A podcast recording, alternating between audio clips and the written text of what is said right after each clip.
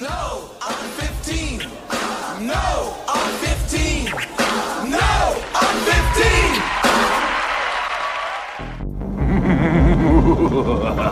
Love of God, Johnny. Bastard! Jesus, you're weird. I'm coming to get you, Barbara.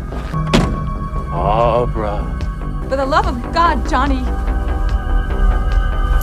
They're horny, Barbara. They've been dead a long time. Look. Look, there's one of them now. try to sound like they know what's going on. They don't really know shit. One guy said it's escaped prisoners on the loose from up in Hennessy. Another guy is saying it's some kind of chemical spill making everybody go crazy. They don't know shit. How do they explain a man walking around with his neck broken? A man shot full of holes, still coming at you. My name is Ben. Sir. Barbara. Now look here, Barbara. I don't need you falling apart on me, you understand? I see what you did over there. I know you can fight when you have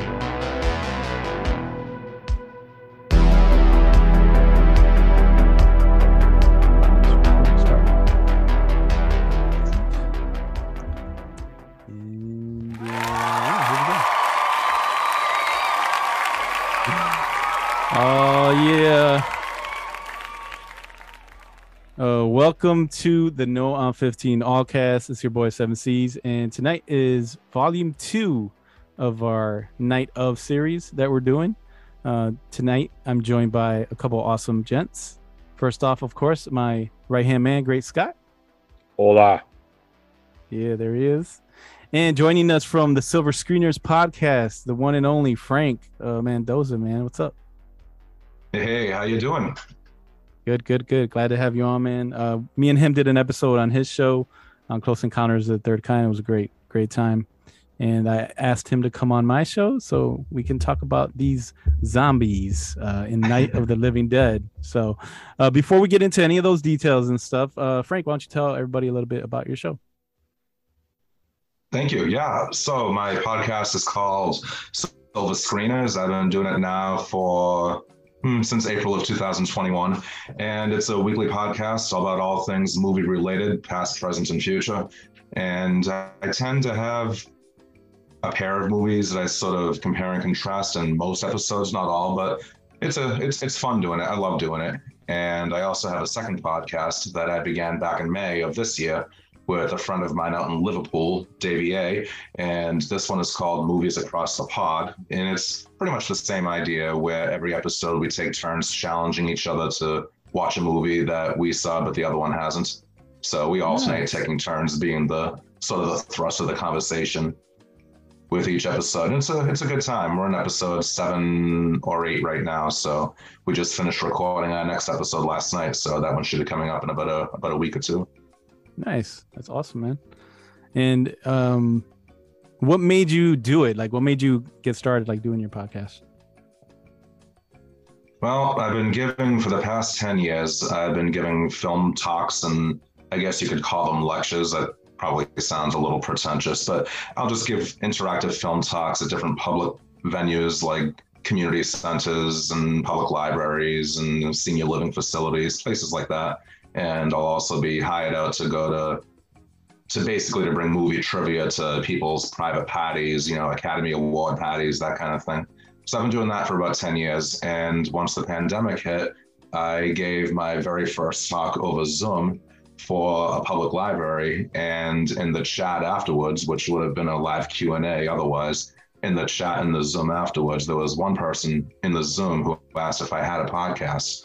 And I actually had been toying with the idea at that point for a couple of years, but hemmed and hawed on it, always sort of put it in the back burner. I was, to be blunt, just too scared to try it out. So Mhm. once that person asked me if I had one, that's when I said, okay, it's either now or never. So I said, no, I don't, not yet, but I will.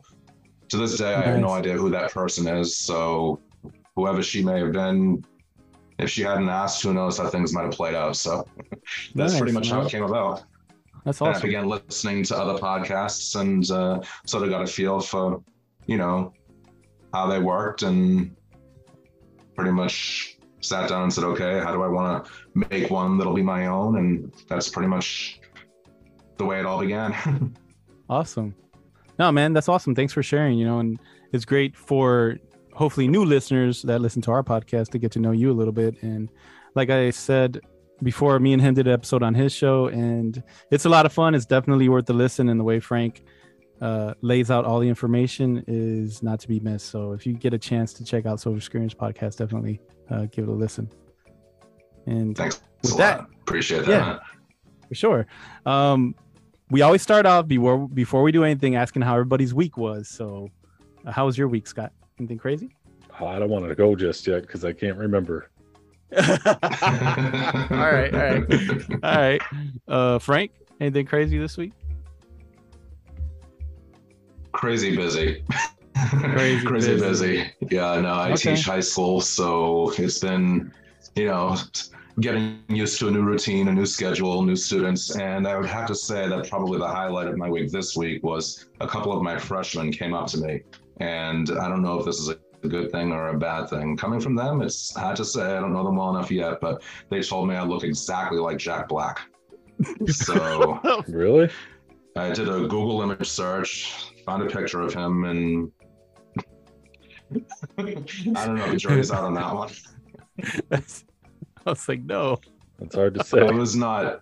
I didn't take it as a compliment, but I didn't let them know. Hey, you know, not cool.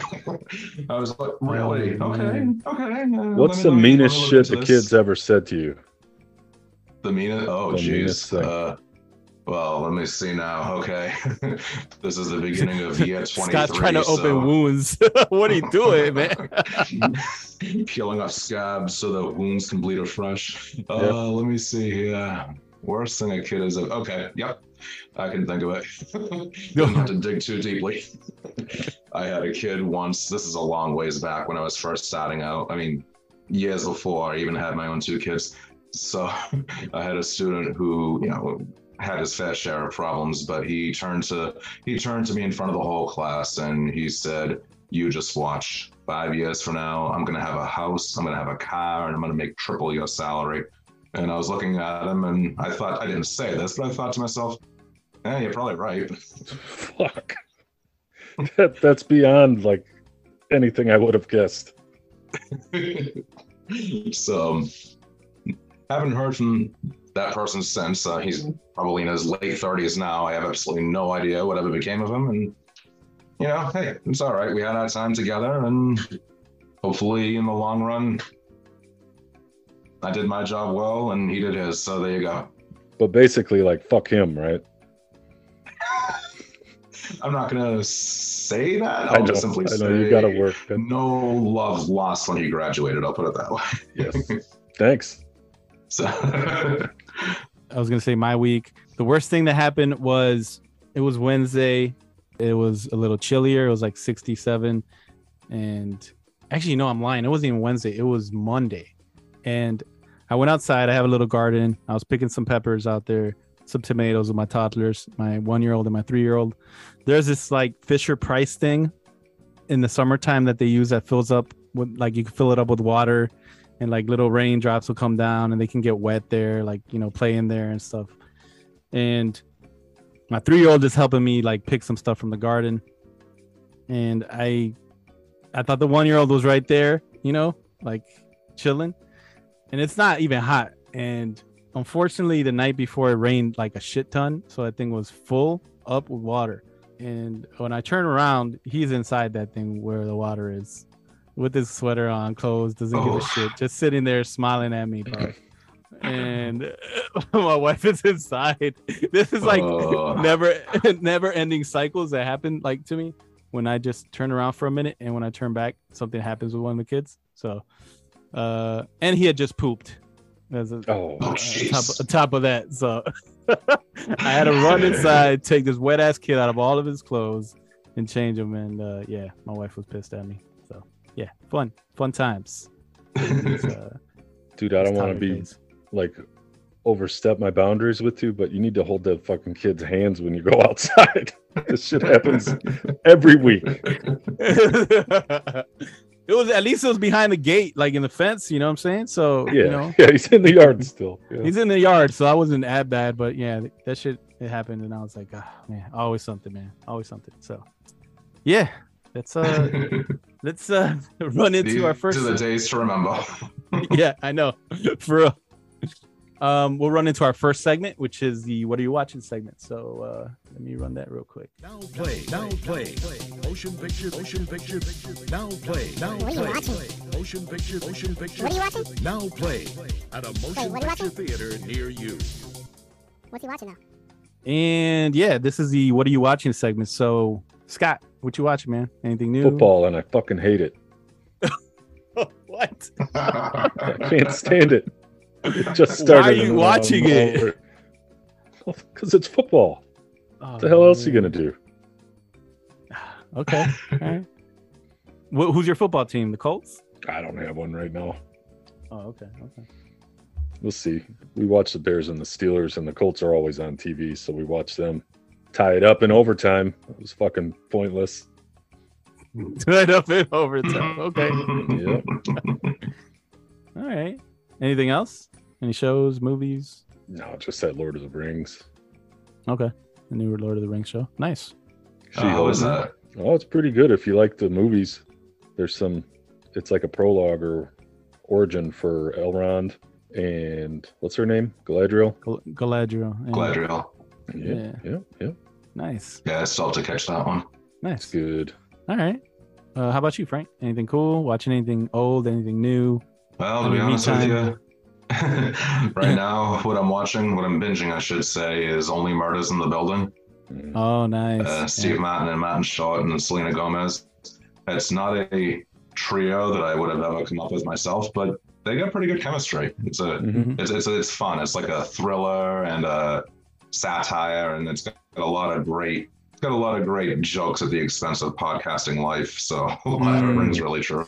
Yeah. Yeah. I think their true. fan group that lives in the building with them is so stupid and unrealistic, but they just roll with it like, oh, of course. Yeah. Yeah. like this eccentric cast of secondary characters, and they all have their own. Yeah, they're all just totally fucked up in their own ways. Yeah, man, it's funny. I, I'm like, I'm so behind. I'm barely like halfway through the first season, I think. But yeah, I'm- enjoying it, and I know a lot of people had told me that it was good. And once I finally started watching it, I did enjoy it a lot. Uh, like you said, that dynamic between those three actors, you wouldn't think they would have such great chemistry, but it works. And uh, yeah, Steve Martin, Martin Short still got it, man. Uh, all these years later, they still got their comedy chops, so that that helps definitely. Mhm. Nice, nice. Uh, I've been watching a couple of Hulu series myself. I was watching the Mike series that came out about Mike Tyson. I know uh, he's against it because he said they stole his life story and put it into the show. The show's pretty good. It's very intriguing to see all those things that, uh, if they happened or didn't happen, uh, the way they happened kind of messed up. Kind of explaining his life and why he was the way he was and the way he turned out and where he ended up and how he's doing now. So all that stuff is interesting. Uh, if you're a fan of boxing, if you're a fan of Mike Tyson, I think you'd probably check it out. If you're a diehard fan of boxing, then maybe you won't because Mike Tyson is against it. So something to consider Mhm. if you want to watch it or not. And then the other one is Reservation Dogs. Uh, that show's just really good, man. Um, I'm on season two of that and almost caught up. And it's just interesting to see the way they talk to each other, the way they experience their culture together, and just to see how not so different but different at the same time that culture is compared to ours, you know, on the, on the reservation. Mm-hmm. And it's really funny, and there is some serious stuff in there. So I think it's it's definitely worth a watch if you get a chance to watch it. Did you That's see the latest as well. one? The yes, Where the where he's tripping, tripping in the woods. tripping acid. Yes, That's ridiculous, Oh my god. yeah. Yeah, it's really really funny. Yeah, those are the only two shows, and like you said, other than stuff for the podcast, nothing else, man. So can uh run No into She-Hulk, our huh? No mention of No. She-Hulk. Oh, yeah. I've been watching She Hulk too. Yeah, I've been watching Mhm. She Hulk too. I feel like we mention that one every week, so Yep. it's it's the longest Marvel series I think since WandaVision, right? It's like nine episodes long. Oh, it is. So yeah, I think it's gonna be like nine episodes. That that's definitely worth a watch too, especially for comedy reasons. And if you're a fan of the comic books, I think you'll enjoy it. When does that Andor come on? Andor comes out next Wednesday. Wednesday, I think. The first early reviews of it say it's more underground criminal like syndicate type story. So I think a lot of people dig that. I like that It'd be- idea. Yeah, different take. Like It's a all good the angle Rim to take. Stuff. Yeah. Well, years ago there was like an unreleased like George Lucas show, right? That was all about that. I think they even filmed the pilot. And it was supposed to be like a Star Wars Underworld or something it was going to be called. And it was going to be like a all about the crime syndicates and, you know, the whole outlaw angle. Um, Mhm.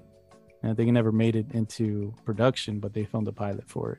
So So would that have been like all of the bounty hunters, or just everything yeah bounty hunters the whole different criminal syndicates and that was the whole idea behind it like you know how the Hutts have their criminal syndicate and you know the criminal syndicates that you don't get to see that run like in coruscant and different places like that that's that was the idea behind it it never, never materialized completely but uh, it seems like they're kind of incorporating those beats in Mhm. the Andor stuff. So it should be cool, cool to see. And they did a little bit of it in uh, Mandalorian, I think. So Yeah. Hmm.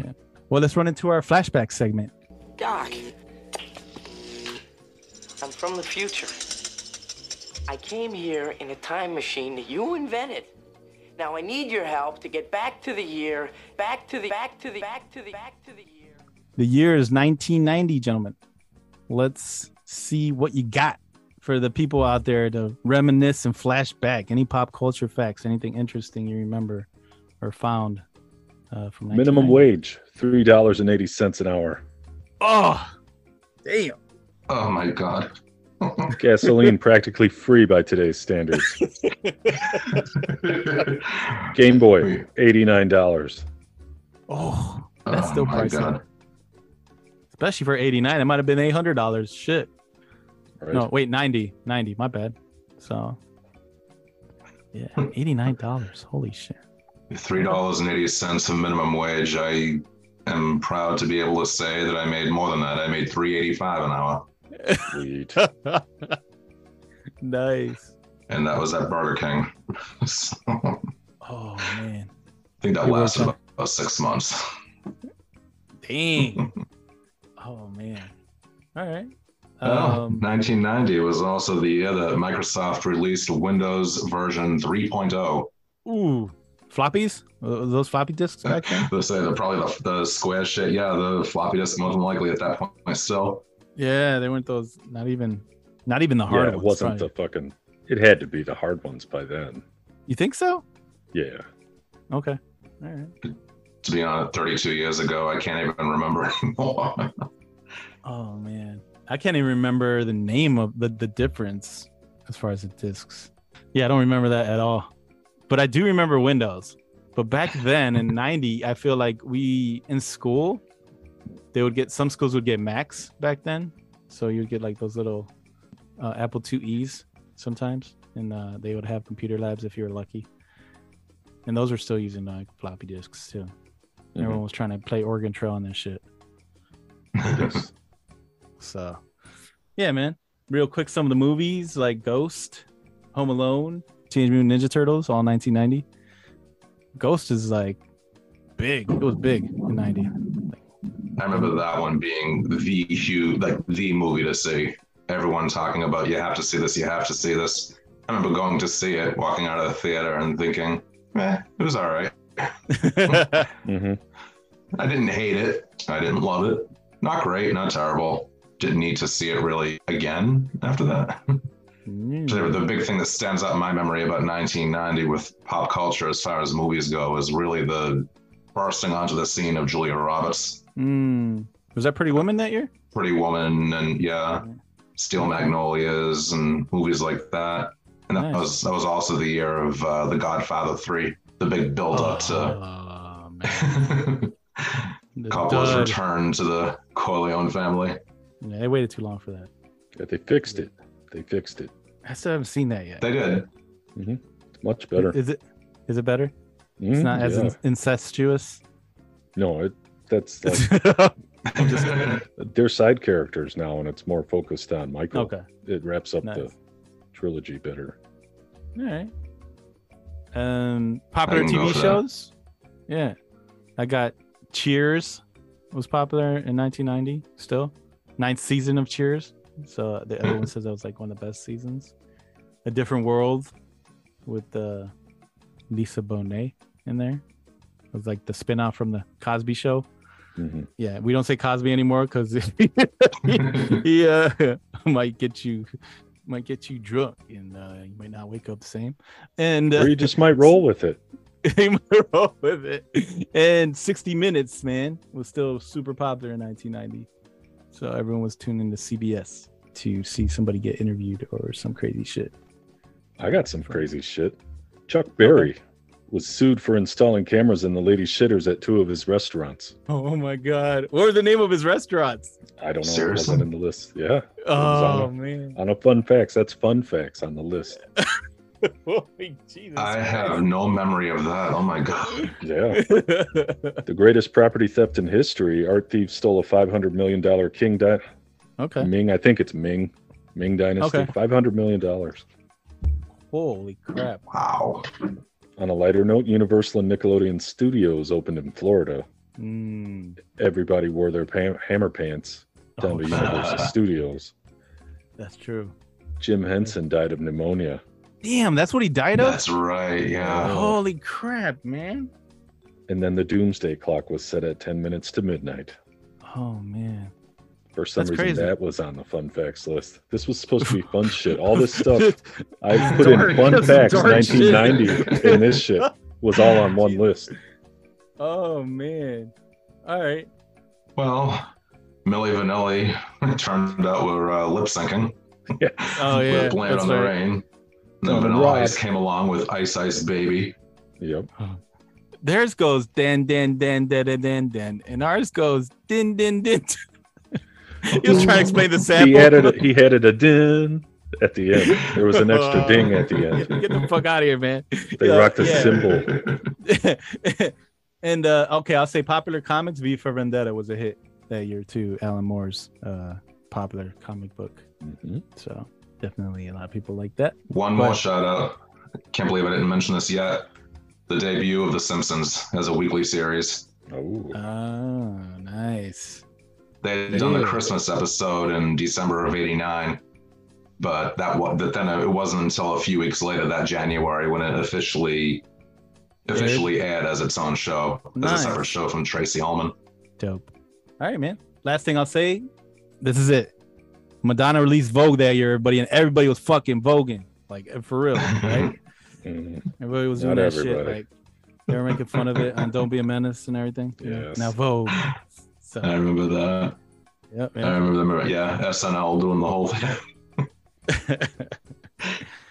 All right, cool, That's a weird. That was a weird. uh Like, what kind of culture is she taking that from? Fashion shit.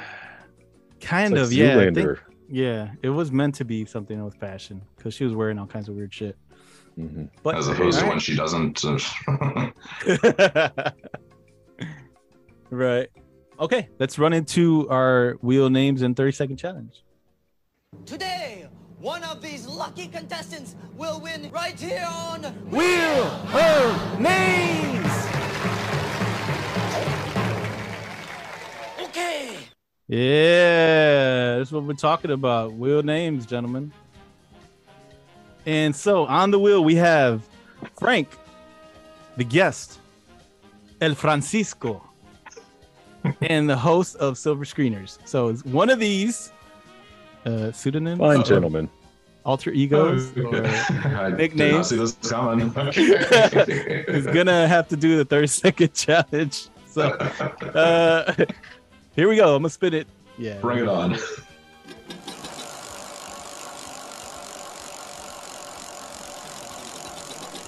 All right, not cheating. There you go. It landed on the guest. Congratulations. Hey, I'm on it. All right, so whenever you're ready, you'll have 30 seconds to do your best uh, to describe Night of the Living Dead 1990 to listeners. So, Scott, if you want to give them a three, two, one, and then I'll start the clock. Are you prepared? When... You ready, Frank? So I'm describing Night of the Living Dead in 30 seconds or less. Okay, yep, I got this. All right. When you're ready, three, two, one. As our story begins, a car is driving along the road, and we hear a lot of bickering between a man and a woman. Turns out they're brother and sister, Barbara and Johnny. They're going to their mother's grave. They walk up to the tombstone. They take a look at the image in the grave. The mother looks like Carol Burnett. They decide to put a thing of flowers by the grave to pay their respects. When all of a sudden, a zombie, two zombies attack, and then Johnny is killed. Barbara runs to a farmhouse. She meets a whole bunch of people, and all but one of them die by the end of the movie. Nice, man. I think I skipped a few things. Just a few. yeah. That was good. That was good, man. All right. So thank you again for doing that, Frank. Being a good sport. We've had people that just say, I'm not going to do anything. I'll be quiet for 30 seconds. And uh, so, Night of the Living Ah. Dead, 1990. How did it feel revisiting this one? Uh, anyone can chime in. I was surprised how much they kept to the original, like even down to the car, I think. And like the characters all looked like the original people. The Nice. quality of it, I don't know like if it looked this good when it was made or if I seen a remastered version, but like the zombies coming towards the house, that looked just as good as anything new now, other than they're like slow dumb zombies. Mm-hmm. And I Mhm. think it's good that they kept it that way. Yeah. And they didn't change it Nice. other than the minor changes at the end. Was this the first time you've seen it, or was This this the one, first time in a long time? Wow. hmm So you did you enjoyed it? Oh yeah, Nice. very impressed. Awesome, man. How about you, Frank? The first time I saw it was when it first came out back in 1990. I didn't see it in the theaters. I saw it on home video. And at the time, I remember thinking, yeah, it's good. I love Tom Savini's effects, but I had a soft spot for the original. That was my reaction then. Then I didn't see it again until about a year ago. And I was surprised a year ago by how much better it was than I remembered it. Mm. And then I sat down and watched it for this. And I watched it from beginning to end. And I would say that putting aside the fact that it's a remake, I don't use this word too often, but I would call it, if not a masterpiece, about as close as you can get to being one. Mm. I think that a lot of the changes that they did make were all changes for the better, particularly with the character of Barbara. Yep. I love Judy O'Dea from the original. Don't get me wrong, great performance, iconic role. They're coming to get you, Barbara. All of that, love it. Sentimental attachment for it, as sentimental one can get for zombies. But uh, with this uh, 1990 remake, I thought that the complete and total, the overhauling of the character was it very easily could have gone wrong, but I thought it worked.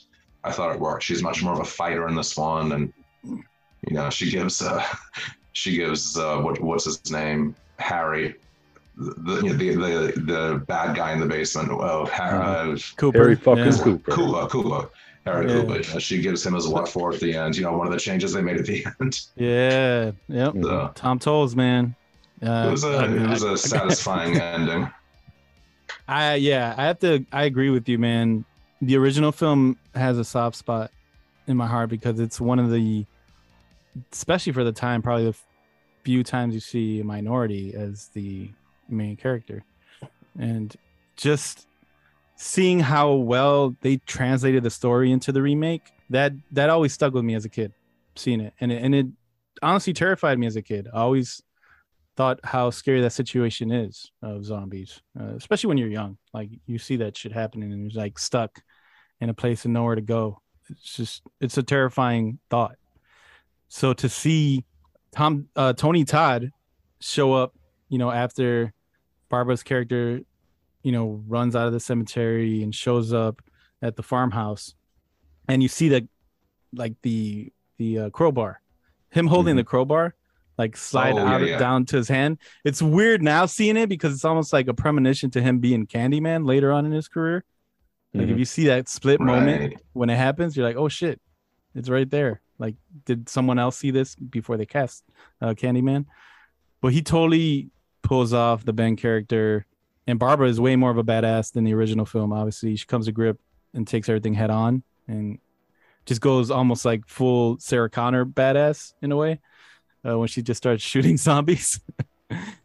and one thing, like really quickly, and I know I'm kind of run- rambling a little bit, but the embrace that Ben and Barbara have in the moment when Yeah. Barbara's kind of breaking down is so much better than what they do in the original film, where Barbara slaps Ben and Ben punches her and knocks her ass out. Which me and my wife were just cracking up about, like, you know, saying all these dumb jokes, like, hey, she probably woke up and then he's like making all these excuses, you know, yeah, you fainted. Uh she's like, Yeah, I Yeah. saw something coming at me before I fainted in the original. But yeah, the embrace uh, is way better than what they do uh in the original movie. Hmm. So Yes. And uh it holds up better. Uh, Ben is more of a, I don't want to say he's more of a fighter in this one because he was pretty badass in the original too, but Yeah. I don't know. He was much more, he was much more physical in this one. Mhm. Like at one point when it was just him and Barbara at the beginning, at one point he kung fu's one right in the stomach. He kicks his ass across the kitchen, grabs Mm-hmm. a frying pan, smacks him over the head, and it's like, Yeah. wow, this is this is you know that's that's agility. That's that's pretty impressive. And then he's got the fireplace poker, and he's out he's out in the front lawn, and he's stabbing the thing with the uh the poker, and he's screaming, "God damn you! God damn you! Yeah. God damn you!" And The then Charlton he Heston moment right there. Yeah, yeah, yeah. you blew it up. And he's, and he's staring at the, uh, you know, this pulpy mess in front of him that he just created. And I thought it was weird. He gives the, well, he stops himself before he finishes it, but he begins to do the sign of the cross. And then Barbara from the porch, she does the same thing. She begins it and then she stops. And I don't know. I was curious. I was, what was that? Was that supposed to be some kind of a, this, you know, Like, I don't know, like For- a, uh, forgive me for what I'm about to do, kind of thing. yeah, so maybe something like that. Uh, maybe something to do with, you know, this is what you do with The dead. death when facing death. I, I don't know. I, I- I was curious about that. That was Yeah, an interesting directorial choice to include that. Speaking on Ben's like agility and he's more like ferocious. When he's coming back from the gas pump, he's doing like Oh. commando shit when he's taking out their legs and he just starts going pretty fucking ape shit and punching the zombies in their face while they're on the ground. so I'm gonna start doing this. Note number eight of mine: the Ben roll to take out a zombie is iconic.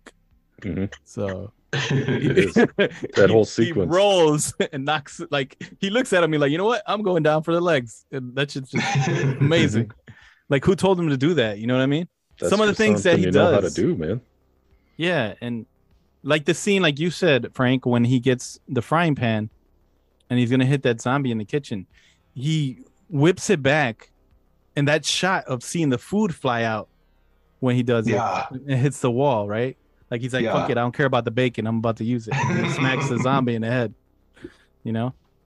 So, I know my fat ass would have been like, "Yo, hold on, hold let me get the bacon out." real quick." I know when we're gonna get to eat again. Man. Well, it was around that time too when Barbara had, I I think she had the fireplace poker at that point, and she, it was really weird. It was the hand that had fallen over the railing from the second floor and landed on the flo- landed on the ground in front of her. It's almost like she's playing golf with it. You know, and you have the dead zombie leaning against the couch, and she's sort of pushing the hand with the fireplace poker towards it. Yeah. And it's like, okay, like any second she's gonna call out four. And it's like, it's like wish, just give it a good whack. But she's like gingerly pushing it little by little. I don't know. I thought that was, I don't know. I thought that was amusing. I didn't know if that was supposed to be a moment of, you know, dark comedy or something. But if it was, it worked. And if it Yeah. wasn't supposed to be that, then it was curious. yeah, definitely. Yeah, I think it was funny when the thing came off the railing itself and almost landed on her. It just looks so stupid.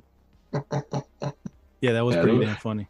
I'm gonna say for Tom Savini, I was surprised at how obviously fake a lot of the uh, a lot of the body the, a lot of the body passports. I, I don't know. That must have been. I can't help but think that must have been deliberate just for the sake of Yeah. you know Some of throwing it- in a few chuckles. I wonder sometimes about that now. Like, just thinking quickly, like retroactively, was it because I know he had to cut out a lot of stuff in ratings? Does that go into the thought process of I might be able to get a rated R if I make some look a little more fake than too real, where they might give Um, me an X rating or something like that? No, undoubtedly. I mean, this was the time period when horror movies were really getting cracked down on by the MPAA. I would say the late 80s, early 90s. I mean, we're talking, you know, Yeah. footage being deleted left and right, especially with horror movies. I think horror movies took a lot of the the rap for, Mhm. uh, you know, what the Censorship and. MPAA and you know the the pro censorship, what they were seeing as something that was just I don't know Weren't degrading, uh, damaging to the youth of America, that kind of thing. There was a lot of, you know, in that 80s, in the 80s, you had a lot of that, you know, so called morality thing going. And weren't uh, there a Tom lot of uh, copycat like murders or something from horror movies, like specifically Friday the Thirteenth? Wasn't there a person who? Yeah. Yeah. Yeah, there was a guy who killed, I think it was, I want to say it was a girlfriend, maybe it was an ex girlfriend. There was a guy who, yeah, he wore a hockey mask and and killed her. I remember watching it on, I don't know if it was 2020 or one of those programs. And the mother, her mother, was making a plea to, I, specifically remember her saying, stop making these stupid movies. Mm. Obviously, Hollywood didn't, but uh, I, but so that that sort of became a, I guess you could call it, for lack of a better word, sort of a movement. But Night of the Living Dead. I mean, 1990, I should say. 1990 was right smack in the middle of all of that. No, that makes sense. Yeah. So they probably put in these morbid chuckles to. You know, there, there was a lot of bargaining going back and forth. I'm sure Hitchcock did that. Hitchcock would do that. He would put in something that he thought the censors would never go for, so that he could use it as a bargaining chip. So that he could take, mm. okay, I'll take it out if you let me keep this in. And sometimes he was shocked at what they didn't take issue with. Mm-hmm. Yeah. So he would end up with something random in in his movie. Mm. You know, That's yeah, that's crazy when you think about it. How circumstantial and almost personally opinionated that process must be, uh, based on who is in that censorship council or group uh, that makes those decisions. Like, oh, you know what? I don't, I don't care about this, but I care about that. You know what I mean? So it's Mhm. pretty, pretty strange when you think about it. Okay, what do you They were guys able think to about keep the that whole? brother's neck breaker in there when the brother busted his fucking neck at the start. That Oh was pretty God. grisly. That how do you fake that? That looked real. That was really bad. I was looking That at was- because I, man, I watched the original movie too, like during the week, and I, I was curious to see the difference in the two. In the original, they just make it look more so from the back, so it doesn't look as bad. Whereas in the Tom Savini version, it's, you see it clearly from the side, and it's it looks Mhm. pretty bad, man. Uh, yeah, yeah, it it, it hurt. Poor Bill Moseley. Uh, My question was going to be, what do you guys think about the whole reasoning behind Cooper saying he didn't hear anything upstairs? Uh, so that's why uh, they they didn't come out and uh, they were afraid. Do you guys? Oh, you think that? Yeah, they were already in the basement when she Yeah. came, and they're explaining later, like the kid. Those are like his uncles or some shit that are in the house, right? Mm-hmm. his uncle and his cousin. Yeah. And they came after him, so and they couldn't put him down. He was saying, Mhm. like he filled him Yeah. with some bullets, and then they ran in the basement. I don't know why he would say that. Yeah. All I know is I thought Harry Cooper was that Zatrakian guy, the poison test guy from Princess Bride. When he first gets bumped into, he goes "ow," and he sounded just like that guy. And I go, "This motherfucker," and then the next scene, it's not him, and I was so happy but that would have ruined it. Uh, Tom Towles, man. Uh, uh, it's so funny. I I never realized that was him until later on when I started to get more into film, and I remember seeing him as a writer in Blood In Blood Out. That's the same guy, and Mm. uh, he was in Henry. Yeah, same same actor, Tom Towles, and he was also on uh, House of a Thousand Corpses, and he's been in a ton of stuff. And it's funny, like I know he's very hateable, more hateable. I feel like in this film than the original, and the character of Cooper. And I'm not gonna lie, there were moments when I almost identify with Cooper and think he might be right. Watching it now that I'm older. That's okay. Upstairs or basement, which is the more logical choice in a situation like this? Who was right? You know, and that's been the that's been the question that none of the living deadheads have been asking for the past, you know, 50, 60 years ever since the original came out. Mm-hmm. I'm saying go up to the second story where you can get out the windows and then you just have to fortify the stairwell with all those Mhm. doors. That would have been safer. Mm. That's just my two cents. Yeah, it's the opposite because there's a stairway going down, right? So it's like, except there's no way out. But there's no way windows. There's in in the basement. In the basement, though. I'm thinking Oh, in about the basement? Yeah. Yeah, there's only one way in, so Mhm. but no way out. So yeah, That's why the second story is the better okay, better one. okay. If you're gonna retreat Ah. from the first floor, you go up to the second floor. He, I mean, hey, he he was he was alive at the end because he went into the attic. So and he said, "You're all gonna die up here," and he was right, uh, except for Barbara, obviously, who was ultimately right because she said, "We can do it. We can get by them," and she left. You know, they're they're slow. That was that was what she kept trying to tell Ben. Mhm. Ben, I think, was just too overwhelmed with trying to keep people alive and then trying to do with deal with what you know he knew he had access to at the time. So Do you But think yeah, It reached a- the point where Ben and Cooper just had absolutely no sense of rhyme or reason to anything they were doing. I mean, when they when they're involved in that shootout and Barbara's just watching and she says madness. I mean, she's talking about both of them. She's not just talking about Cooper. She, Yeah. you know, I think that was what led to you know her ultimate, you know, the the film's statement of significance, which was they're us, we're them, and they're us. It's like, okay, so what kind of a point is there's, there's got to be a point there somewhere, some kind of some kind of message. I wasn't quite sure what it was when I first saw it. I kind of had an idea last year when I saw it, and now I'm like, okay, so was this basically saying that people suck? Uh, yeah, So it's a pretty downbeat, uh, yeah, it's pretty bad. pretty man. downbeat appraisal of uh, human nature. Ben was even concerned about Cooper's kid when they wanted to leave. He had like Mm-hmm. a soldier mentality.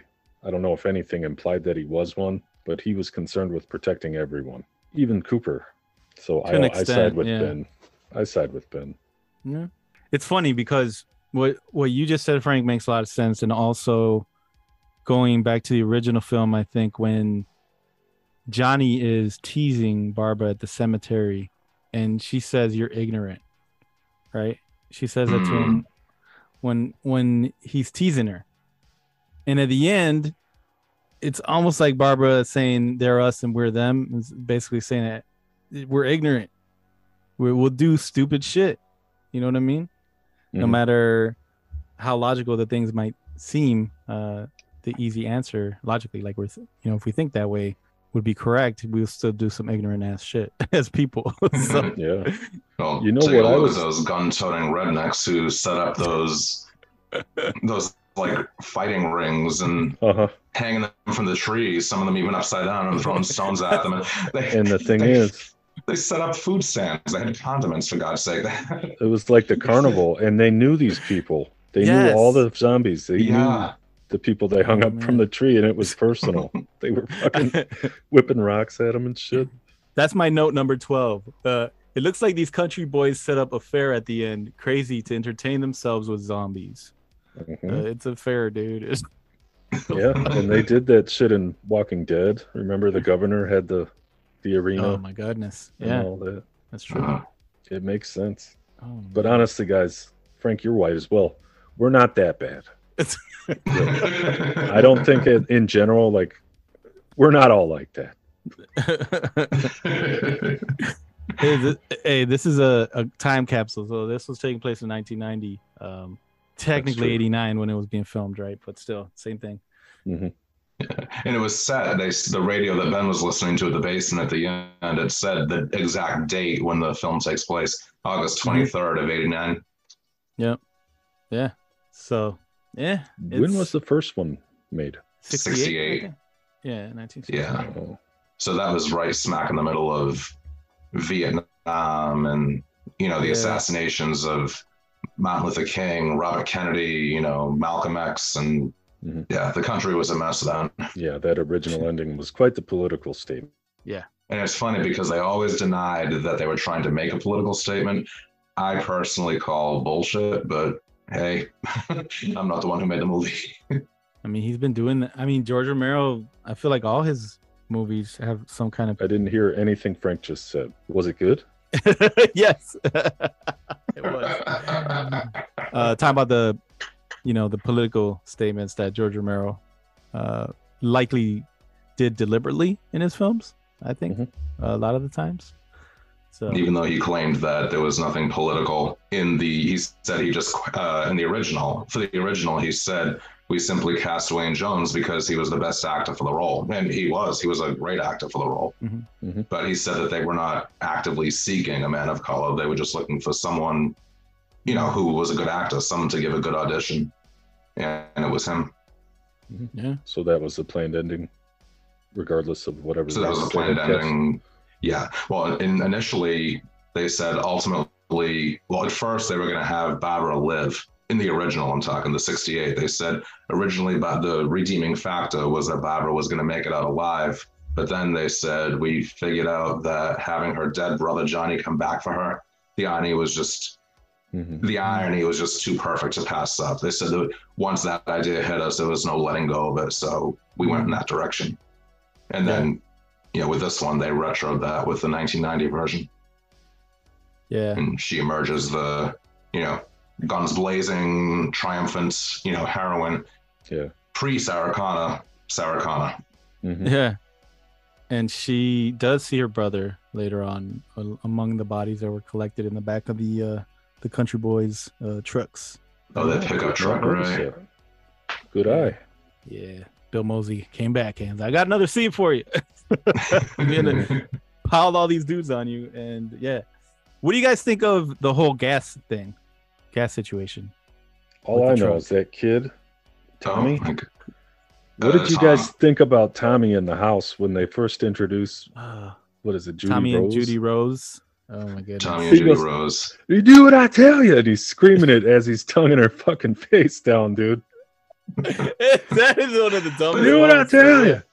But he says that, and then okay, now maybe I saw something wrong here, so correct me. Maybe I completely am making up something that was not there. But when he's screaming at her, "You do what I tell you, go, go," did he like like pull their faces together for a kiss before she left? Yeah, like Yes, as he's yeah, yelling he at her, dude. It's I so didn't fast and that gross lips made looking. Contact. It's like it's like they missed, and they said, Yeah. "Eh, fuck it." Maybe just- he was maybe he was going for one, and she got pissed or something. And she But to me, him, it right? looked like yeah. he was- likely, yeah, He yeah. was tonguing her face. I thought as he yelled Oh, because he's going was for it as he's yelling. So I that- saw that, and I'm like, did I? Is that? Is, maybe it was just poor choreography, and he was just shoving her away. I was like, no, I think he was making a move. I think he was He putting was. the Mac on her. I think it was perfect. Really, it looked so so awkward. You know, Mm, I think he's supposed to be awkward. You know, he's not the most assertive character. You know, he's downstairs Right. in the basement, you know, listening to Cooper because he's intimidated by him. He's not coming up. He Mhm. says we heard Barbara Mm-hmm. yelling when she f- was the first one in the house by herself before she met Ben. he is honest And he says- yeah, he is honest. He's like, He's, He's like, he's not brutally true." honest, but yeah. revealing his uh yeah so we, we we were scared that's the reason why we were scared so he wasn't pretending but right. he also wasn't turning to cooper and saying piss off Yeah. at least not at first Yeah.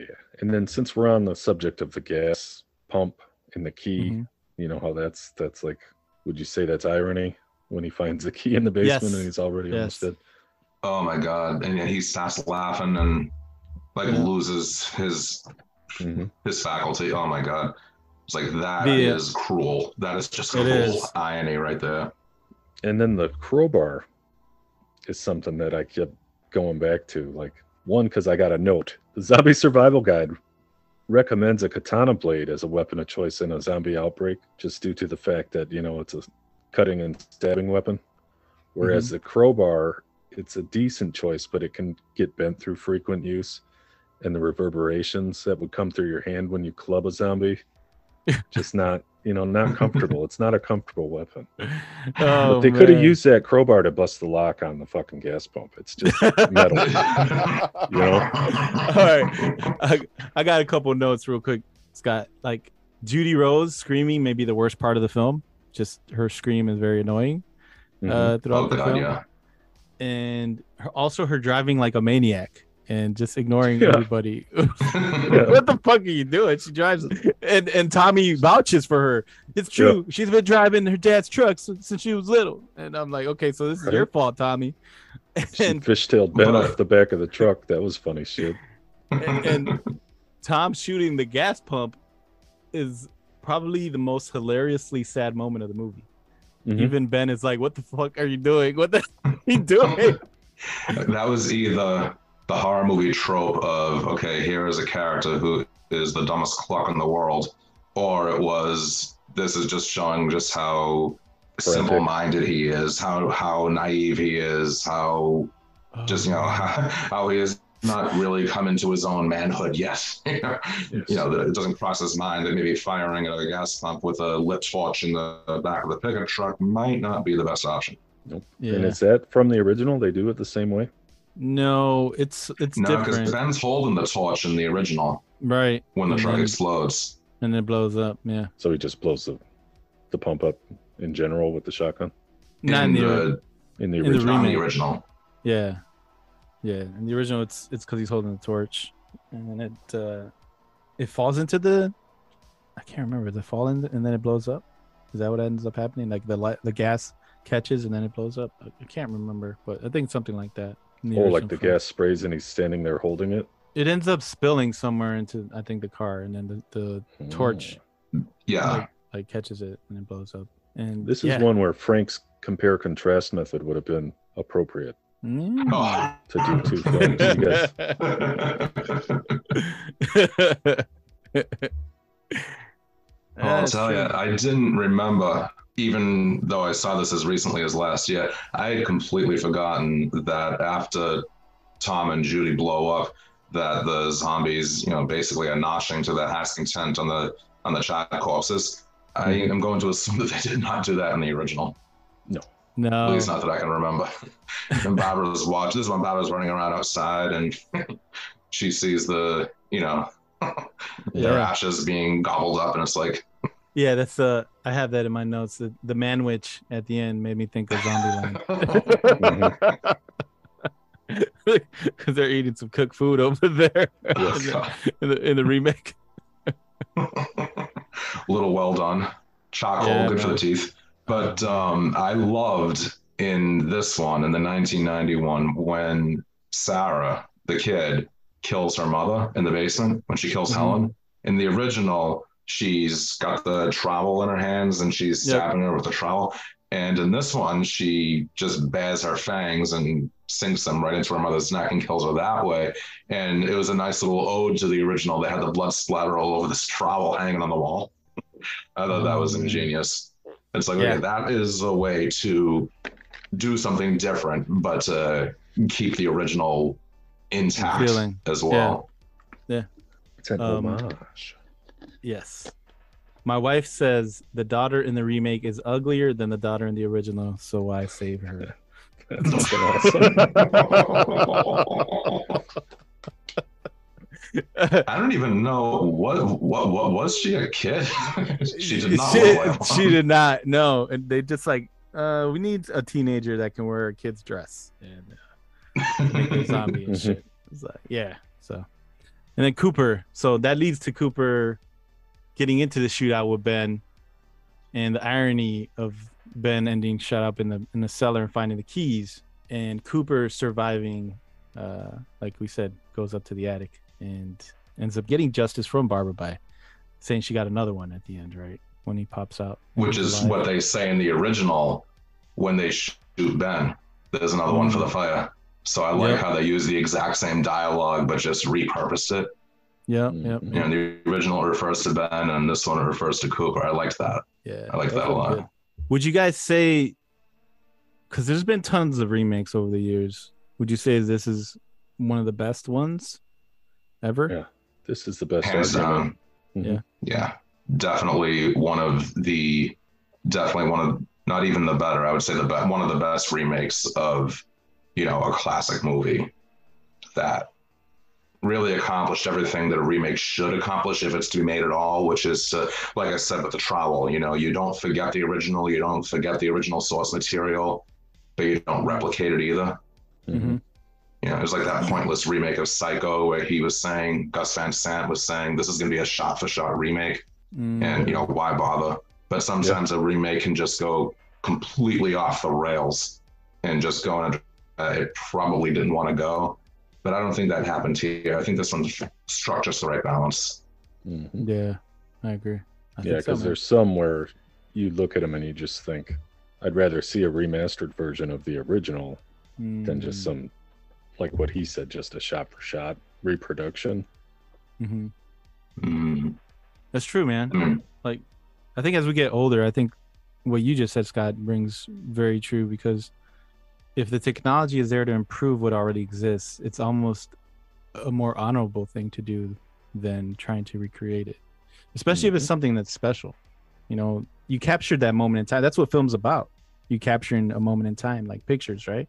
So Yeah, if I mean, if you captured something amazing on film, you made an amazing, you know, picture, then if you can clean it up in the future, I think that's most of the time would be probably the better thing to do. And Yeah, I understand, at- you know, look at all the VHS porn stuff. you can get on the internet these days. Crystal clear quality. High def. Mm-hmm. oh man, that's funny. Uh, you know, there's one other one I'll say, and at some point, I know I want to do this film for the show, but I think the Blob remake is very good too. Uh, the 1988 remake of the original Blob, uh, with uh, Kevin Dillon, I think, starring in it. So Mm-hmm. that's another one. And uh, Shawnee Smith, I think. Yeah. yes, yeah, Yeah. yeah. That's another that really one interesting that you say that because that's what my next episode is, is on What? the blob. Shut- the, the No. original the original blob, the 1958 okay. with with the King of Cool with McQueen. Nice. That's awesome, Yeah. man. Yeah. the blob and invasion of the body snatches. Yeah, that's one man that as a kid too used to freak me out. The invasion of body snatchers. Probably like something I should have never seen. I was too young to see at the time. I think it was the Donald Sutherland version, but Mm. that one- as a kid, that one freaked me out. Dude, Netflix tried to remake. They didn't call it Invasion of the Body Snatchers, but they took that exact concept and tried to make a new movie out of it. hmm And like you know how the body snatcher people, when they come out of the cocoons, they're all buck naked, right? hmm And they Mm. got they got like a couple of nice looking ladies in there, and they don't show them nude. But then when the nudity comes out, it's an old ass grandma, you know, and that's all you get is like saggy ass and titties. oh, like there's something it's the worst Mary. movie They I've seen. It's like that one of the only movies I've ever gave a thumbs down. I took the time to say thumbs down on Netflix. I think I remember this one. I didn't watch it, but is it called The Invasion? Like simply The Invasion? I believe so. Okay, yeah. I don't even Yeah, want to take no, the time to fact check it, but it's on Netflix, right? All right. It's not funny. It's like not worth watching. I don't even know why I finished it. Because I not- thought maybe I'm gonna see this hot brunette lady buck naked, but no. Negative. Uh, all right. Strike Yeah, out. Again, a remake going off the rails. So Yep. Yep. Yep. All right, man. Let me uh, bring us back to the future real quick. So. If we could somehow harness this lightning, channel it into the flux capacitor, it just might work. We're sending you back to the future. Okay, all right, all right, all right. All right. It's 32 years later since 1990. Wow. Shit's crazy. Uh, like, make us feel even older. Um, there's been a ton of zombie stuff since then. I don't know. Do you guys think it's ripe again for a remake? No. Since that genre is so popular now? Mm. I don't is it- think so. And I say that because I think that, well, basically what you just said, I think there's so much of it right now that hmm. I don't I don't think it would really. I don't think the time is right. I don't think that their demographic. I don't think that that target audience now would be impressed with it. Hmm. I think that if they were to do a remake now, it would have to be a remake for the fans and the fans only. If they're hoping to, you know, have it be any kind of a hoping to have it have any kind of an impact. If they're making it just to try to appeal to, you know, horror movie fans, I think that there are way too many zombie flicks and zombie TV shows that are out there right now that it would just it would melt in the crowd, and I just think it would be a lost effort. I mean, who knows? But that's the direction I see it going in. If they were to make one now, Gotcha. Mhm. What do you I think? think uh, this is the type of movie you want to put on like those special re-releases. You know how they got all that stuff at the theaters these days. Mhm. It just seems like it, it feels classic, like it would Mm. fit. You know, like some kind of Halloween promotional. like a marathon type thing. yeah, Mhm. Nice. like a special screening, like you said, yeah, like an anniversary screening or a double feature with the original, maybe or something Yeah. like that. Yeah. Yeah, I agree, man. It's it's difficult because yeah, like you said, there's Walking Dead. There's been remakes of, you know, Dawn of the Dead, Day of the Dead, and uh Army of the Dead, you know, whether you're a fan or not of Zack Snyder, there's there's a lot of zombie stuff out there. So two of the greatest probably people in the industry, like Tom Savini and George Romero, that kind of amazingly got the chance to do a remake of the original. Uh, I don't know if there's someone else to be entrusted with that yet.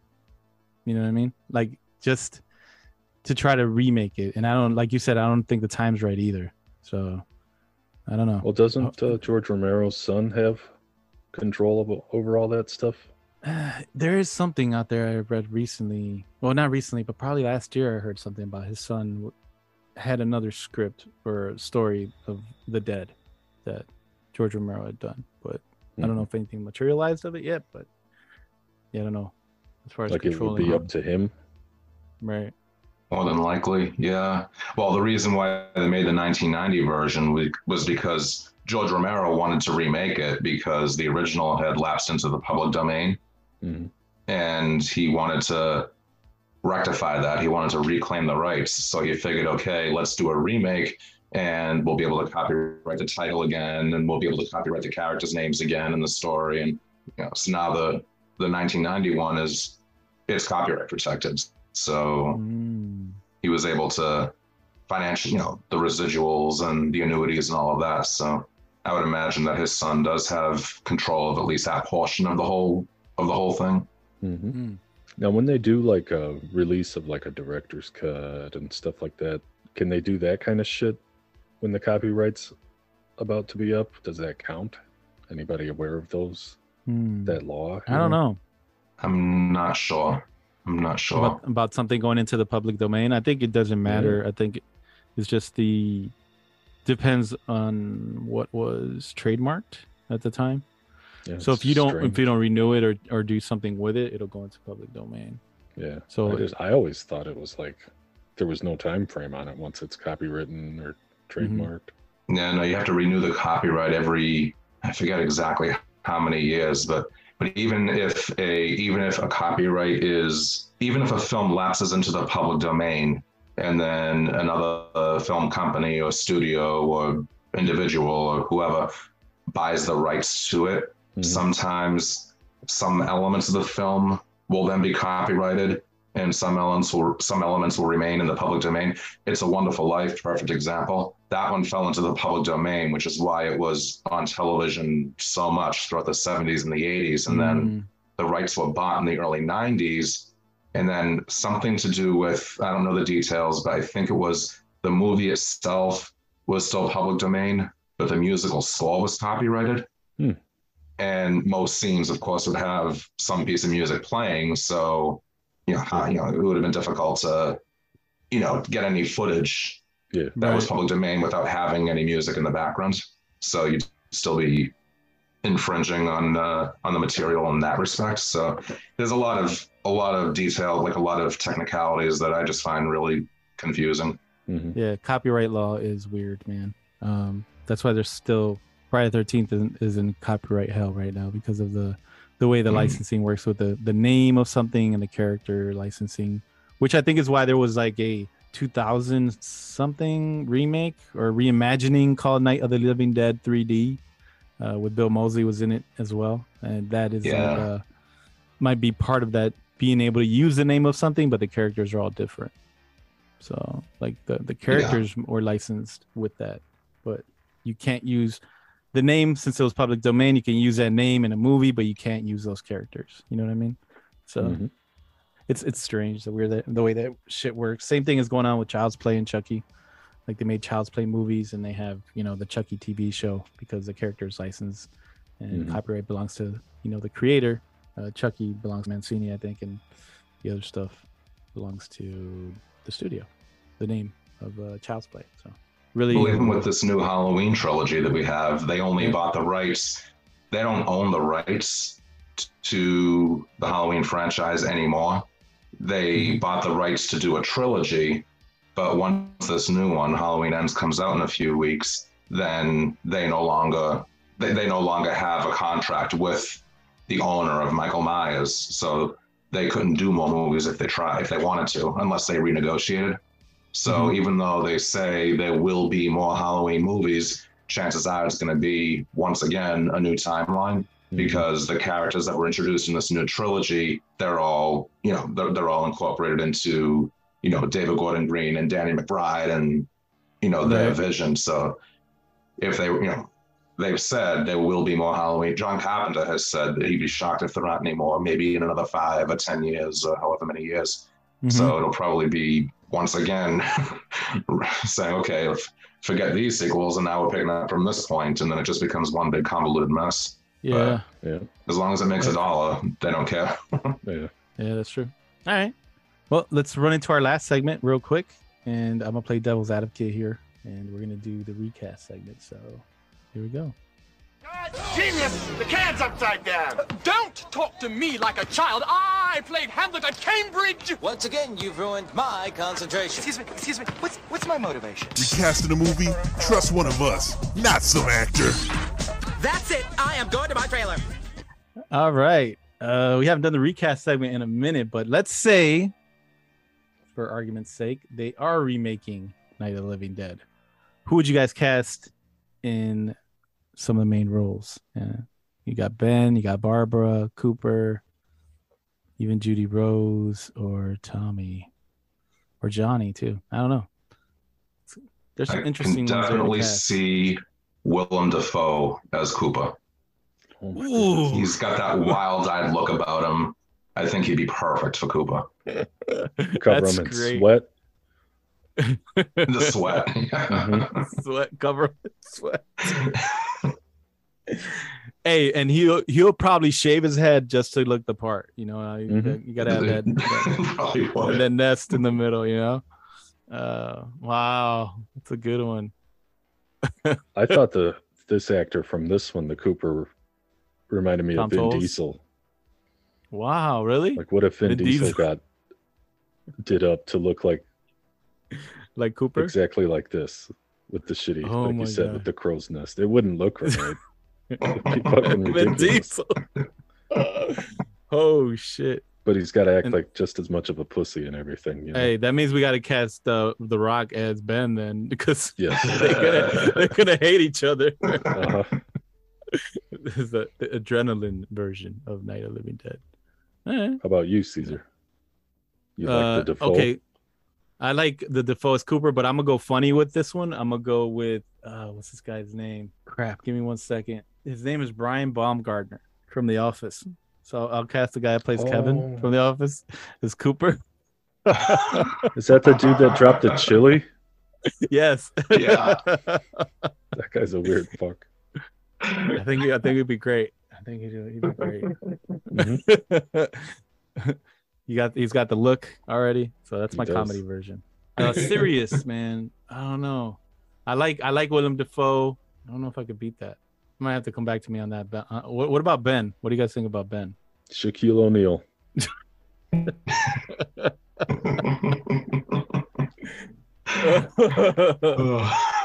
oh shit! okay, I would I would pay to see that. Yep. he like he would have any problem with zombies though. Getting No, bit in the wouldn't. ankles, maybe. I can see Idris Elba. He's got that. Yeah. He's got that badass, badassery, whatever the word is, to him that I think that the Ben character has. I would say if it was like 2005, I could see Sam Jackson doing it. But it's uh 2022. Sam's a little older now. hmm Uh, he could have been a good one though. Yeah, I think he would have been a good one. Boseman would have been awesome. Yeah. Yeah. have. Yeah, he would have been great. Well, he would have been in anything that he did. Yeah. Barbara. I, I have to I think mean, I about could- that one. I think I could see Michael B. Jordan, man. I think he could, he maybe could pull off a Ben. Mm, You don't think so?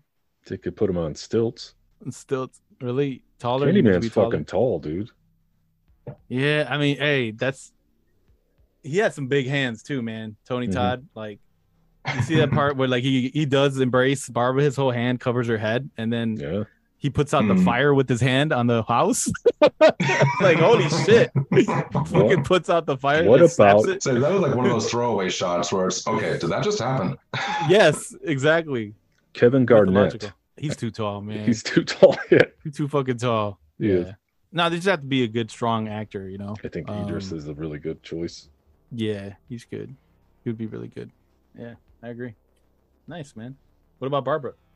If we're gonna go with the character of Barbara as the fighter, like she is in the 1990 version, Mhm. I can see Carey Mulligan. Hmm, that's a good one. Yeah, I think That's about good. promising young woman and you know movies like that that she's done. I, I can see her not taking any shit from anybody.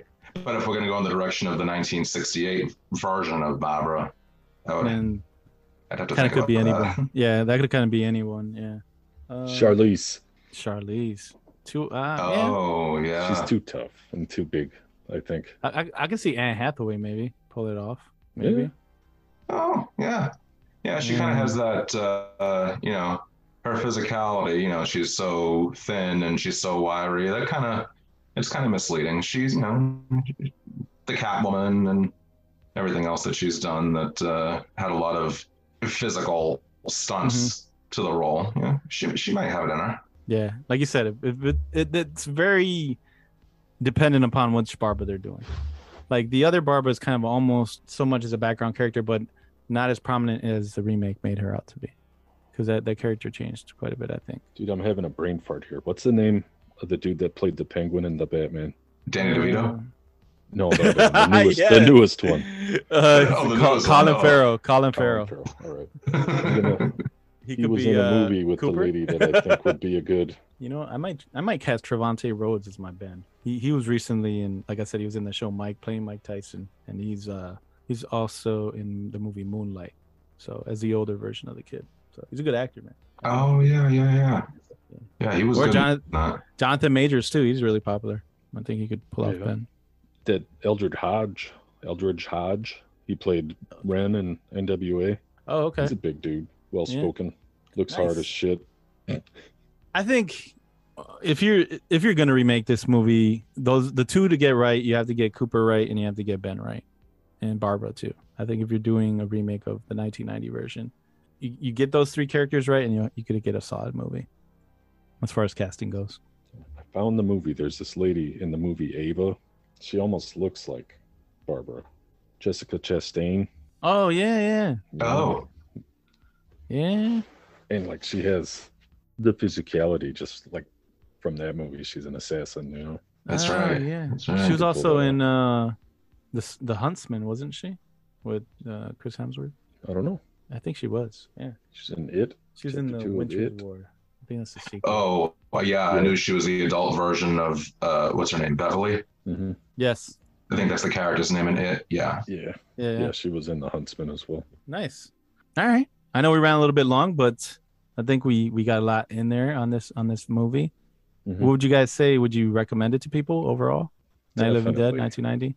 Yep. Yeah, definitely. Definitely. Worth looking at, worth revisiting, hmm Yeah. you know, after a first time viewing. Yeah, I'm with you guys. I think if you're a fan of this genre, especially zombies, you should see one of the best in the business do a zombie movie. That, that, that's the way I would tell it to you. With with like the you know blessing of almost like the zombie Godfather. right? Mhm. Put it that way. Uh, George Romero. So definitely watch it. See where a lot of people get their ideas from, especially you Yeah. know slow zombies and stuff like that. You, you'll see that in uh, this version of the movie. So And definitely honestly, this it a watch. version of the movie is like crystal clear quality, perfect lighting at night. Mm. And Yeah. like everyone has said, like they keep true to the original. Like they look, even the zombies look like the zombies from the first one, but it's still great. Yeah, just a little more like modern take, right? Mm-hmm. Yeah, with like the that. proper resources. The only thing I will say, sometimes the '90s score get bugs me, but I, I I can deal with it for the most part. Just some of the synths go a little crazy in some parts, but hey, it's all good. Still, still love it. Mm-hmm. I think a lot of that too was the uh, you know just the, the times. The time, everything yeah. was. I mean, you go back and you listen to the original score to Nightmare on Elm Street. I was stunned with. I was like, this is a lot more synthesized than I remembered it being. Yeah, Yeah, that's true. Nice, man. Um, that's like a staple nowadays of horror. Music. Yeah. music is the synthesizer. It is, man. it's a staple. Frank, man, thanks for joining us on the show. If you want to plug your show one more time uh, before we get out of here. Uh, thanks for having me. This has been a blast. Uh, yeah. So, yeah, the two podcasts I do, the one I do on my own is Silver Screeners. You'll find it on all major podcasting platforms Good Pods, Apple, Spotify, places like that. Same with Movies Across the Pod.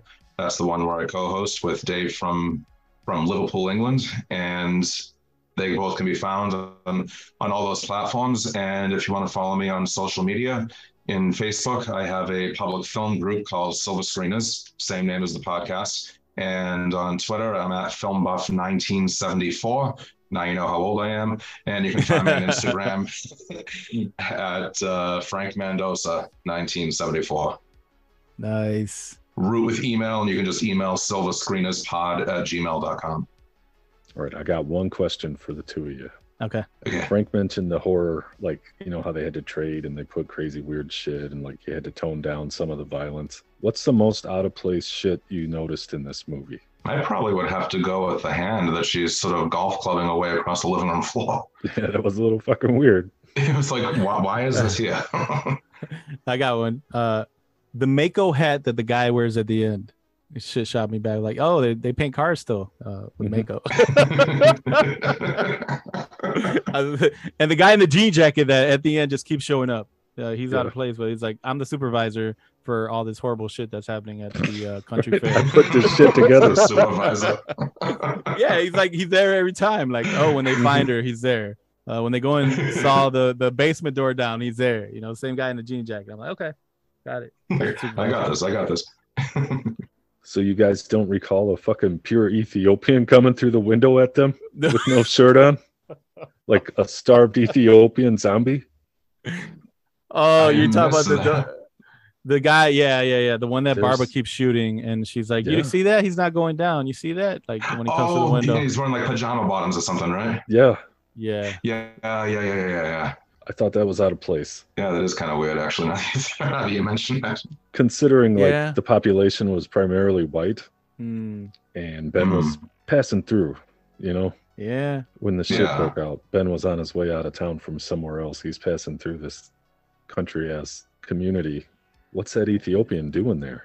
Maybe. uh I don't know. I don't want to make something up. Mhm. Trying to get a meal at the diner. Who knows? Oh, I'm horrible. All right. On that note, uh, nice. Yo, thanks again, man. This was awesome. No, thank you, thank you. No, this is this was great. This was Nice great. to meet you, Frank. Same here. And anytime you want to come back on, anytime you both want to come on, Silver Screeners, just say the word.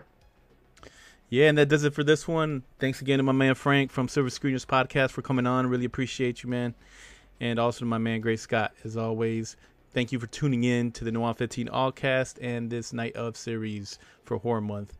And we got one more, actually two more coming at you. Next week, I think we got Night of the Demons. Yeah, can't wait. And that's featuring the awesome gents from Not a Strong Start podcast, George and uh, Daniel. So yeah, check that out. Coming next week, and we got one more after that, man. So stay tuned. Thanks again for listening.